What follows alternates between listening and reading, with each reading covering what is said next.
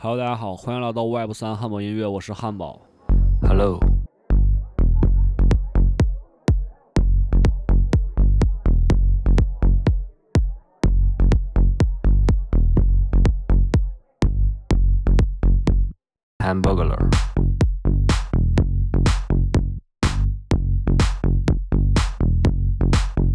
很长时间不见了，嗯，找不到其他的音乐人什么人，对吧？找不到，所以我自己想分享一下近期的一些观点。呃，当然这里面也有一些观点是我之前所提到过的，但是我相信很多朋友也没有听过我之前的观点。啊、那么让我们现在开始去分享一下我最近的思考。我最近思考是关于我为什么收藏唱片，我又为什么收藏音乐 NFT，或者说叫链上音乐。嗯，从这个两个角度出发，我想去给大家讲一讲我最近的观点。呃，首先我想讲一下为什么收藏唱片，就是在某乐队节目第一季播出的前夕，我在思考一个问题，就是我之前所喜欢的小众乐队，它即将通过节目变得很流行，我怎么证明我早期就喜欢这个乐队？嗯，我想到是朋友圈早期的视频，还是朋友圈早期分享过的音乐，或者是音乐软件里面早期的听歌痕迹，再或者是购票网站早期买的电子票根。我想这些都不能充分表达我喜欢过这个乐队，或者说我支持过这个乐队。但是有一个事情可以有力的证明我喜欢并支持过这个乐队，那就是收藏这个乐队的签名唱片或者是早期绝版的唱片。我这里所说的唱片包括黑胶、磁带和 CD。签名唱片一般是在演出看完之后会有一个签售的环节，呃，通过那个环节去购买，然后并且签名。而早期的绝版唱片可以证明乐队成立初期我作为粉丝去支持过他们，所以我开始大量的收藏签名唱片和绝版唱片。在某乐队节目播出之后，呃，意料之内的捧红了很多的乐队。那个时候，我发现了二手交易平台的签名唱片和绝版唱片的交易。我意识到，这种收藏唱片的方式不仅可以证明我很早就喜欢并且支持过这个乐队，还可以在乐队火了之后获得唱片增值所带来的收益。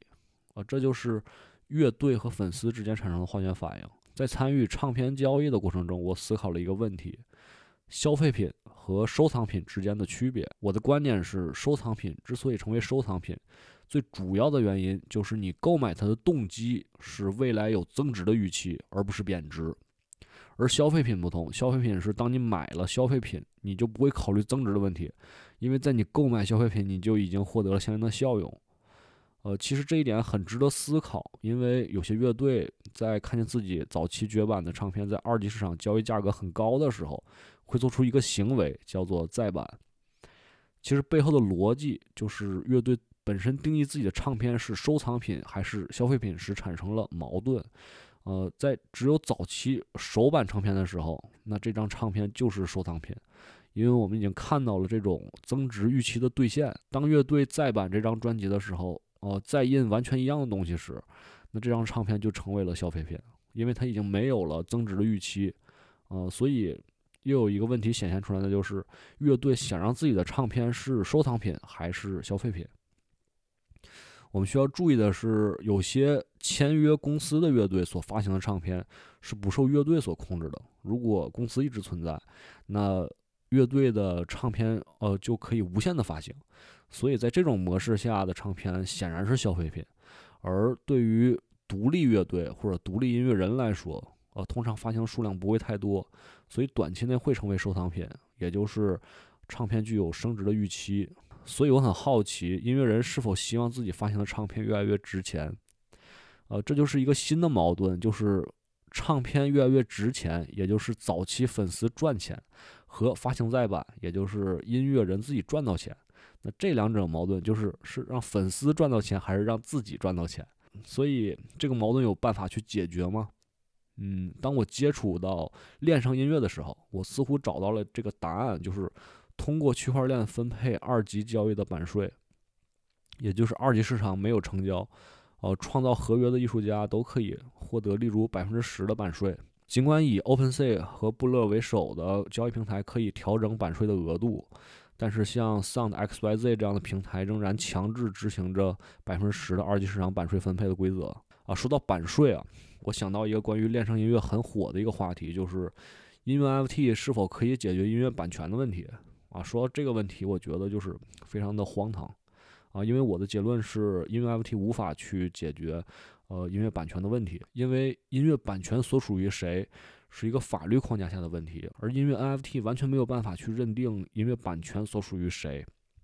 这就好比你买了一张音乐人的唱片，一张 CD，你没有获得这张 CD 里面歌曲的版权，你只是拥有这张 CD，你拥有的这个盛装音乐的载体。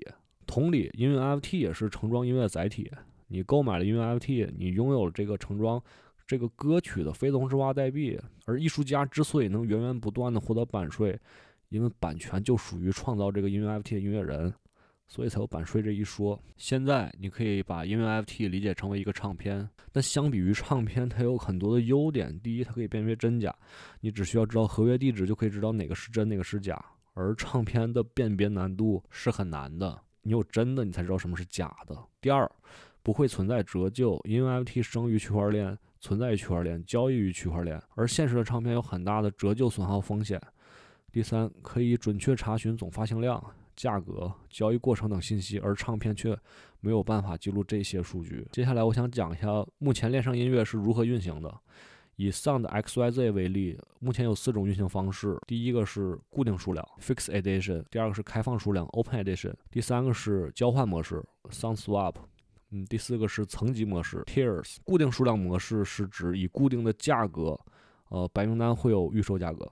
固定的数量卖完售罄。开放数量模式是指以固定的时间、固定的价格、开放的数量、销售时间结束售罄。交换模式是指第一阶段执行开放数量的模式，售罄后执行第二阶段，仍然可以进行购买，但是价格是按照数学模型在阶梯上涨。这种模式下发行的数量是无上限的，但是有下限，数量下限取决于第一阶段发行的数量。当有人在第二阶段购买时，第一阶段购买的人可以进行 sell，这里面 sell 实际上是烧掉第一阶段的 NFT，达到一个先买后卖的一个效果。而不是买卖即时成交。第四个模式是最近 Sound S Y Z 新出的模式，叫层级模式，就是艺术家将 NFT 以两种特征进行销售，一个是永久版，另一个是限量版。这两个特征的 NFT 存在于一个合约下，永久版是免费购买的，但是每买一个需要支付给艺术家零点零零零七七七 ETH 的手续费。永久的 NFT 没有音乐，只有音乐 NFT 的封面。限量版就是指以固定的数量、固定的价格卖完售罄，所以你看，即使在熊市，以 Sound XYZ 为首的链上音乐领域仍然进行着创新。我相信这个模式在传统唱片领域是无法做到的。通过区块链技术，我们可以将线上发歌转变为链上发歌。将歌曲的可收藏性发挥到极致时，让艺术家和早期支持艺术家的粉丝都可以从中获利。我希望更多人可以了解链上音乐，并且爱上它。最后，我想说的是，未来以来只是还未流行。我们下次见。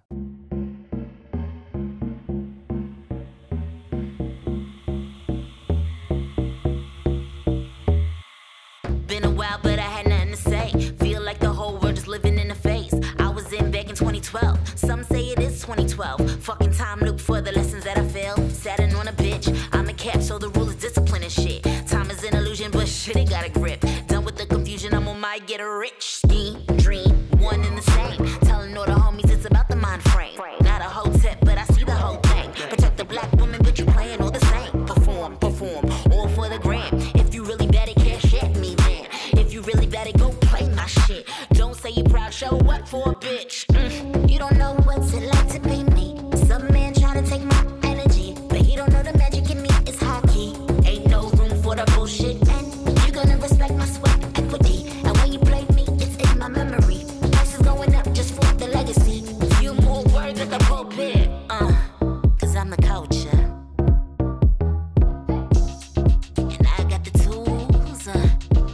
revolt ya. I could burn this whole motherfucking place down, yeah. If I want to, then build an altar.